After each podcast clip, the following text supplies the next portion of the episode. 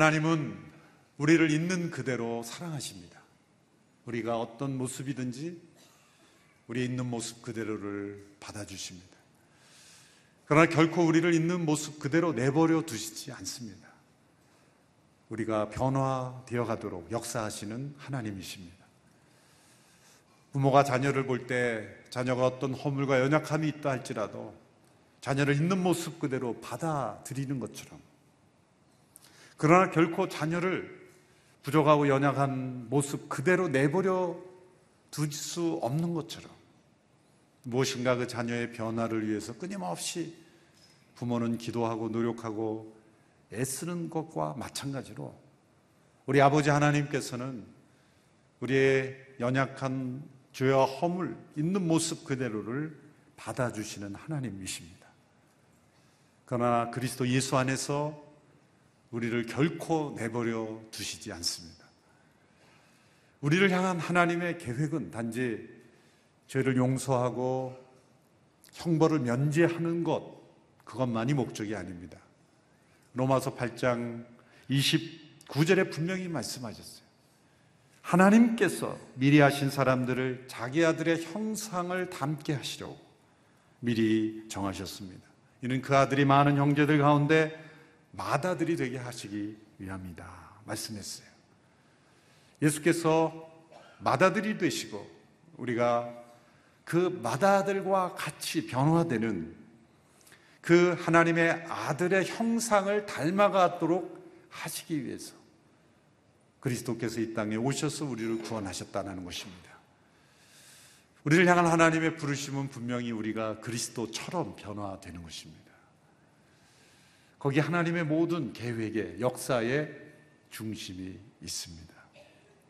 우리는 이 부르심 앞에서 죄인된 내가 죄악된 나의 모습을 보면서 그리스도처럼 변화된다는 것이 이것은 불가능한 것이다. 이건 있을 수 없는 것이다.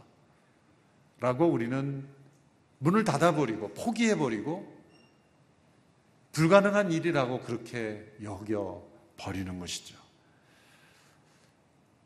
이것은 하나님 앞에 너무나 죄송한 일입니다. 너무나 안타까운 일입니다.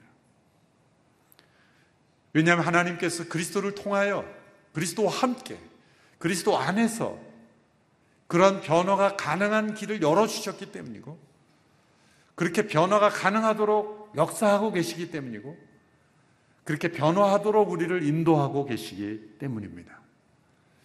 우리가 그리스도를 통하여 은혜의 보좌 앞에 날마다 아바 아버지 앞에 나아가고 그리스도와 함께 십자가에 못 박히며 그리스도의 부활의 생명으로 우리가 다시 살아남을 체험하고 그리스도 안에 거함을 날마다 체험할 때는 열매가 맺어지는데 그 열매는 무엇입니까? 열매 핵심은 우리 어떤 일이 아닙니다.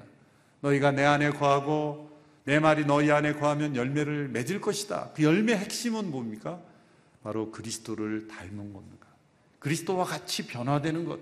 이것이 그 열매의 핵심입니다.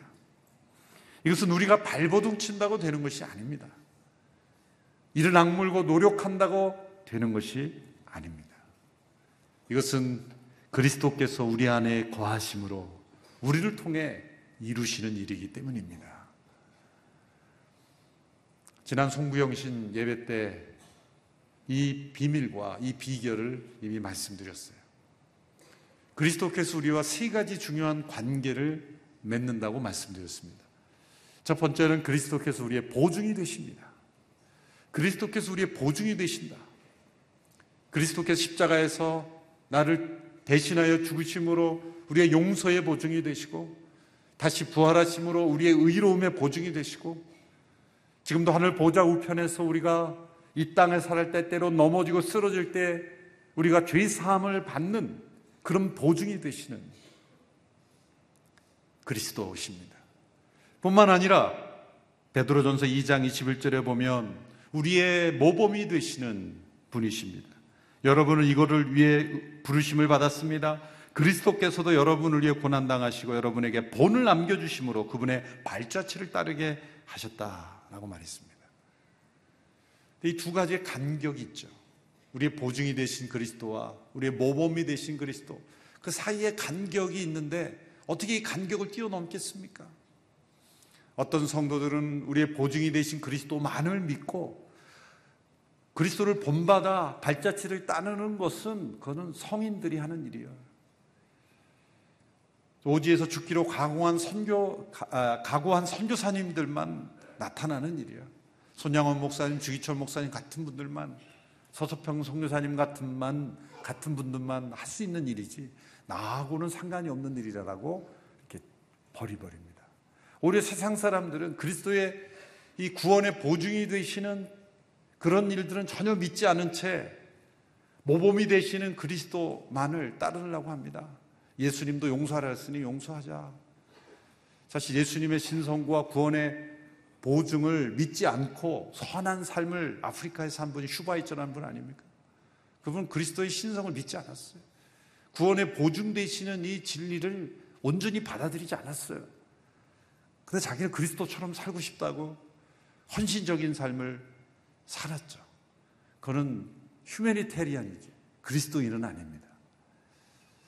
엄밀한 의미에서 그런 구원의 보증 되신 그리스도를 받아들이지 않았음에도 불구하고 그 그리스도처럼 산다라고 그렇게 해서 다른 사람보다 더 선한 삶을 살았어요. 이 양극단이 아니라 이 두 양극단에 치우치는 것이 아니라 우리가 어떻게 구원의 보증이 되신 그리스도와의 관계에서 그리스도를 본받는 데까지 나아갈 수 있느냐라는 그 비결이 우리에게 주어진 것이 바로 우리의 머리 되신 그리스도다 라고 말씀드렸어요.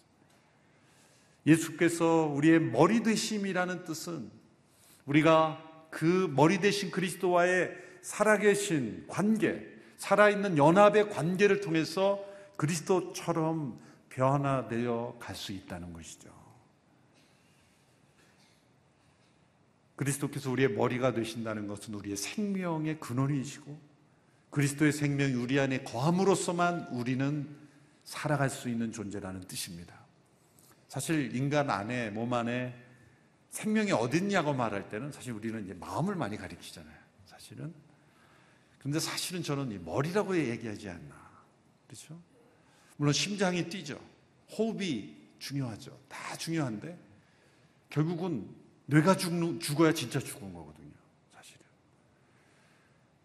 그래서 사실은 몸이 움직이는 것은 반응일 뿐이지 실제로 움직이는 것은 뇌라고 볼 수 있어요. 그래서 저는 머리, 그리스도께서 우리의 머리 되심이고 우리의 생명이심도 설명하는 것이다. 그렇게 설명하고 싶어요.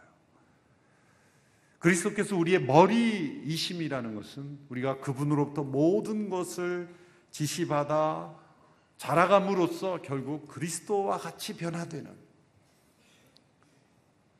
그리스도처럼 변화되는 것이 가능하다라는 것을 말씀하는 거예요. 첫째 아담 안에서 우리 모두는 죽었습니다. 영적 죽음에 다 참여한 자가 되었습니다. 그러나 둘째 아담 안에서 우리는 그분의 십자가의 죽음에 함께 참여한 자가 되었고 그분의 생명에 함께 참여한 자가 되었어요. 그 생명이 우리 안에 있으므로 이제는 우리가 그리스도처럼 자라갈 수 있게 되는 거예요. 그 생명이 자라나는 데는 시간이 좀 필요할 겁니다. 그러나 자랄 수 있고 자라야 하고 자라는 것이 가능하도록 도우시는 하나님이십니다. 그래서 그리스도처럼 변화될 수 있다. 윌리엄 템플이라는 분은 이 문제를 세익스피어와 비교하면서 이렇게 재미있게 설명했습니다. 우리가 어떻게 세익스피어 작품 같은 희곡들을 쓸 수 있겠는가? 그리고 우리가 어떻게 예수님처럼 살 수 있겠는가? 불가능하다.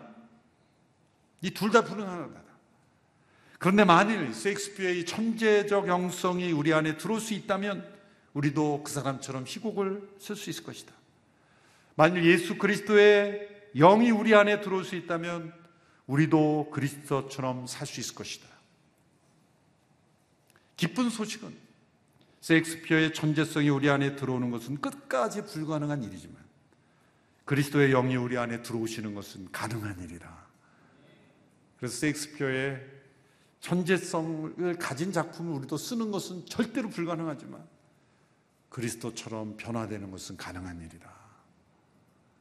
그리스도의 생명이 우리 안에 거하기 때문입니다. 그리스도처럼 되는 것은 예수님의 삶을 모방한다고 되는 것이 아닙니다. 그리스도께서 내 안에, 내가 그리스도 안에 거할 때 그리스도의 삶이 우리를 통해 재생산되는 예수님의 DNA를 가진 생명이 우리 안에 있기에 시간이 흘러갈수록 그리스도처럼 변화되는 우리의 모습이 되어진다는 거예요. 아담 안에서, 첫째 아담 안에서 우리의 마음이 영이, 영이, 우리 영이 죽었을 때 사단으로부터 우리가 받았던 가장 큰 전염된 바이러스는 무엇입니까? 교만이라는 바이러스입니다. 우리 죄의 뿌리와 연결되어 있는 것이 바로 교만입니다. 이 교만은 매우 끔찍한 영적 세력의 뿌리를 두고 있죠. 우리가 구원받아야 되는 것은 바로 이 교만 때문입니다. 사실 겉으로 나타나는 자랑이나 또 자기 과시 뭐 이런 것들은 사실 교만의 그냥 곁절이일 뿐이에요. 겉으로 나타나는 그런 입과 같은 것 뿐이에요. 깊은 이 교만의 뿌리는 사단이고 지옥에서부터 나오는 거예요. 예전에도 한번 설명드렸죠. C.S. 루이스라는 분이 교만을 설명할 때 다른 모든 죄들은 사실 인간에게 있는 동물적 본성을 이용하는 것이다. 어떤 우리 안에 있는 욕구를 가만히 생각해 보세요.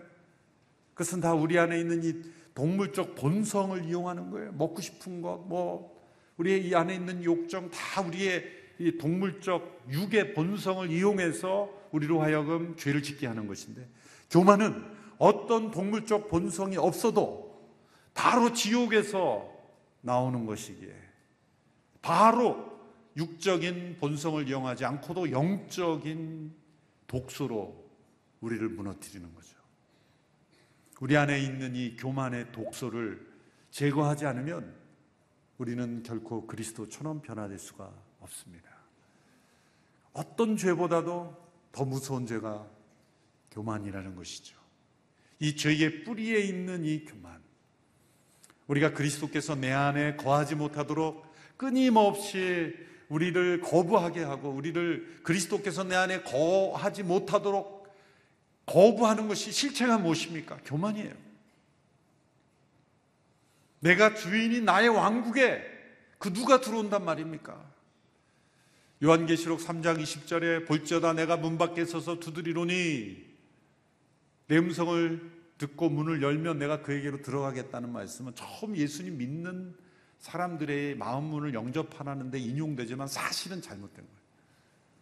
그것은 이미 믿고 있었던 라우디게아 성도들. 차지도 않고 덥지도 않고 예수님을 믿는다고 하지만 예수님이 마음 문 밖에 내몰았던 성도들에게 주신 책망의 말씀이죠. 주님께서 너의 마음의 문을 두드리고 계시지 않느냐? 주님을 너의 마음 문 밖에 내몰아 놓고 살아가고 있지 않는가? 필요할 때만 문을 열고 도와달라고 하는 그런 너의 모습이 아닌가? 그리스도께서 너의 마음에 들어오셔서 너의 주인으로, 너의 왕으로 너의 삶을 다스리기를 원하신다. 손님이 아니라 너의 삶의 주인으로 너와 함께 거하기를 원하신다. 문을 열라 라고 외치시는 주의 음성이죠.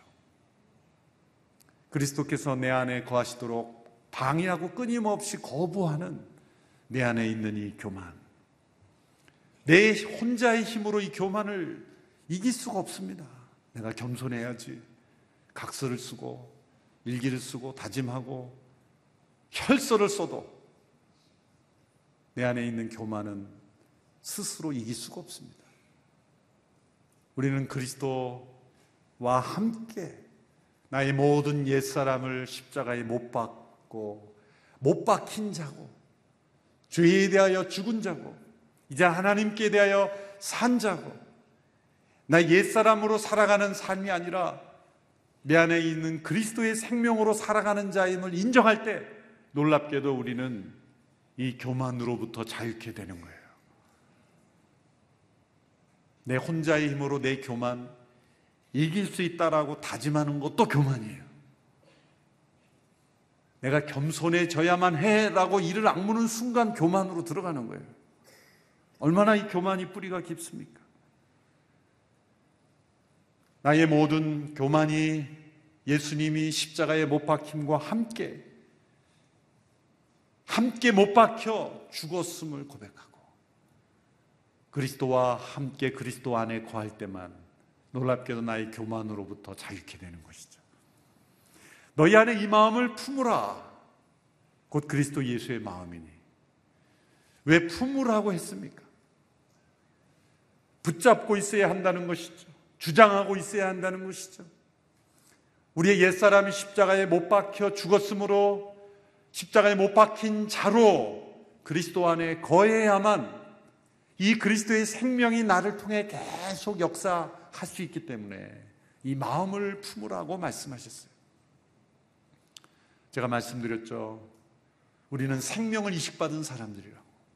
우리 몸 안에 장기가 못 쓰게 될 때 이식받을 수 있었습니다. 그런데 문제는 우리의 생명이 죽은 사람은 아무리 새로운 장기를 이식해도 살릴 수가 없는 거예요. 아무리 의실이 발달해도 생명을 이식하는 기술은 개발되지 못했습니다. 그리고 개발되지 못할 겁니다. 생명 자체를 이식할 능력은 인간에게 없습니다. 그리스도의 십자가는 바로 죽었던 우리에게 생명을 이식해 주시는 수술인 거예요. 그리스도의 생명이 우리 가운데 이식되어 있을 때, 이제는 그 생명이 우리 가운데 있을 때, 그 생명을 우리는 품어야 되는 거예요. 그리스도의 마음이라는 것 사실 그리스도의 생명이라고 번역해도 좋는 말이에요. 그리스도의 생명, 그 생명의 근원을 거슬러 올라가면 그 생명은 어디서 왔습니까?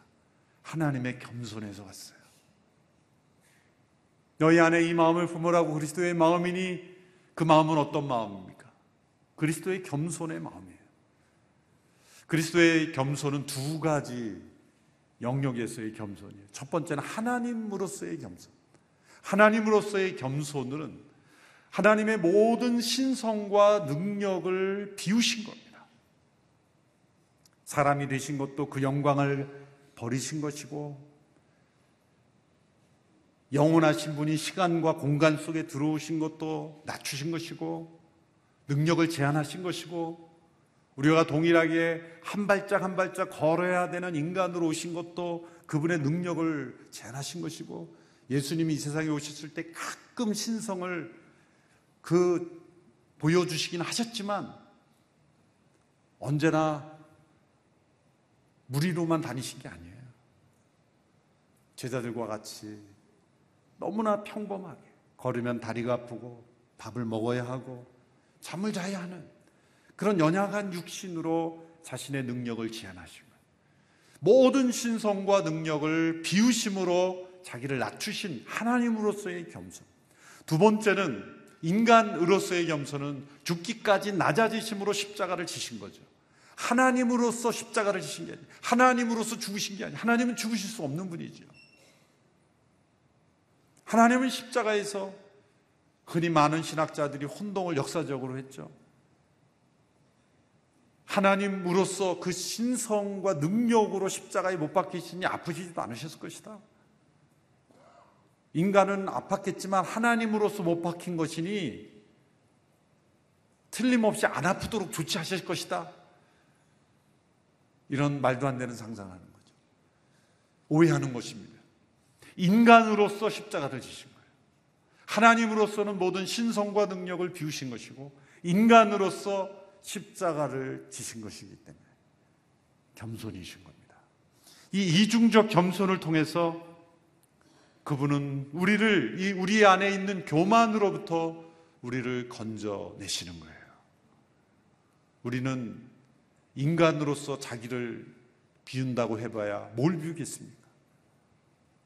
우리 안에 비울 게 뭐가 그렇게 많습니까? 사실 우리 가운데는 스스로 자기를 낮춘다고 해서 낮출 것도 없습니다, 사실. 우리가 생각하는 그런 차원의 그런 겸손이 아니에요. 우리에게 요구되는 겸손은 그리스도의 십자가를 함께 경험하는 거예요. 자기 십자가를 지는 것, 자기를 부인하는 것, 이것이 겸손의 핵심이죠. 이 그리스도의 겸손을 통해 우리가 깨닫게 되는 것은 죄가 우리를 겸손하게 낮추는 것이 아니라는 것을 알려줍니다. 때로 우리는 죄 때문에 낮아진고 겸손해진다고 생각해요. 때로 죄로 인한 어떤 수치와 형벌, 징벌로 인해서 우리의 영혼이 겸손해지는 것 같기도 합니다.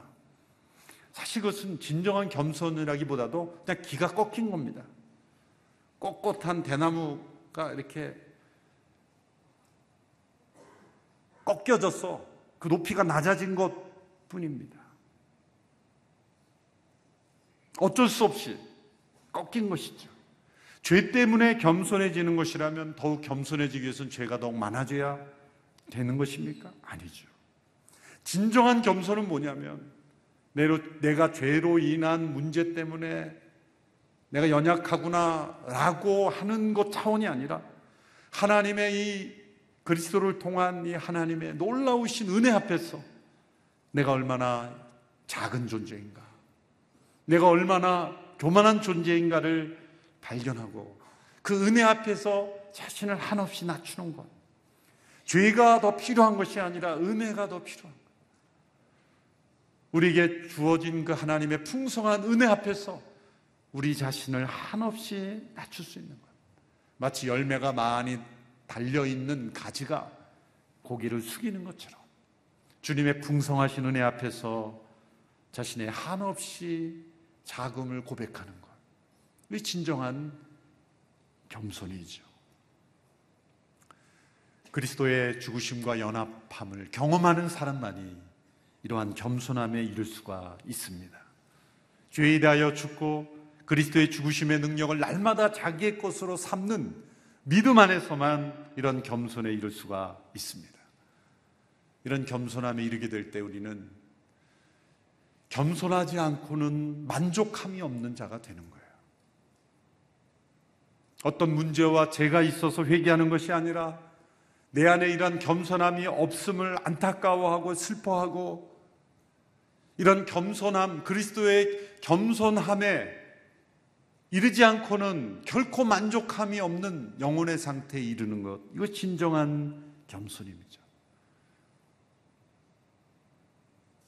하나님의 은혜 앞에서 아무리 작은 은혜일지라도 주님 앞에 나와 부스럭이라도 족합니다라고 고백했던 가난한 여인처럼 말씀만 하옵소서 주의 주께서 저희 집에 들어오심을 감당치 못하겠습니다라고 고백했던 백부장처럼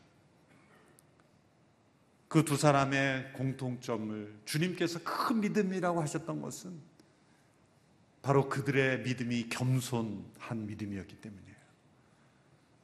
주님은 한없이 높이고 자신은 한없이 낮추는 그러한 겸손한 그 겸손함이 진정한 믿음의 삶인 것이죠. 겸손한 사람은 사실 상처를 잘 받지 않습니다. 상처 받는 것도 가만히 생각해 보면 내 안에 교만이 살아있기 때문에 상처받는 거예요. 어디 가나 상처받았다고 말하는 사람은 굉장히 교만한 사람이에요. 누굴 만나도 상처받는 거예요. 상처받을 준비를 하고 사는 거예요. 왜 그럴까요? 교만이 살아있다고 봐도 되는 거예요. 또 겸손한 영혼은 다른 사람에게 상처를 주지도 않습니다. 그리스도 안에 있는 이 겸손이 나의 겸손이 되는 것. 이것이 바로 그리스도처럼 변화되는 삶의 출발인 것이죠. 이 겸손의 열매가 내 안에서 맺어지게 하여 주시옵소서. 함께 기도하며 나가겠습니다. 살아계신 주님, 주님의 생명이 내 안에 있음을 믿습니다. 주님의 겸손이 내 안에서 열매 맺어지기를 원합니다. 그리스도의 마음을 품는 자가 되기를 원합니다. 십자가에서 나의 옛사람이 못 박혀 죽었음을 믿습니다. 주님의 생명이 내 안에서 살아계심을 믿습니다. 나의 모든 교만을 그리스도의 십자가와 함께 주의 십자가에 못 박습니다. 내 힘과 능력으로 벗을 수 없는 나의 이 교만, 이 교만의 무서움을 보며 그리스도의 십자가 앞에 나갑니다. 주님, 내 안에 살아계셔서 나를 주관하여 주시옵시고 교만의 포로가 되지 아니하고 주의 겸손하심과 같이 주의 겸손을 본받는 저희들이 되게 하여 주시옵소서. 예수님의 이름으로 기도합나이다. 아멘.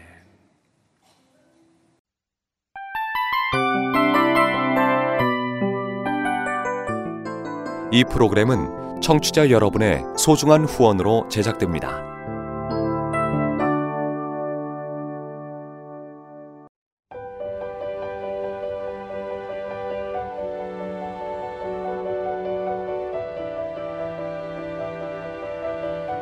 세상에는 수많은 교회들이 있지만 더 깊이 있는 말씀 강해를 찾기 위해 크기로만 교회를 선정하지 않습니다. 보다 좋은 영적 콘텐츠를 더 많이 나누기 위해 방송비를 받지 않습니다. 1년 365일 복음만 전하고 싶어서 우리는 광고를 하지 않습니다. 온누리의 복음을 땅끝까지 CGN TV와 함께 땅끝 선교사가 되주세요.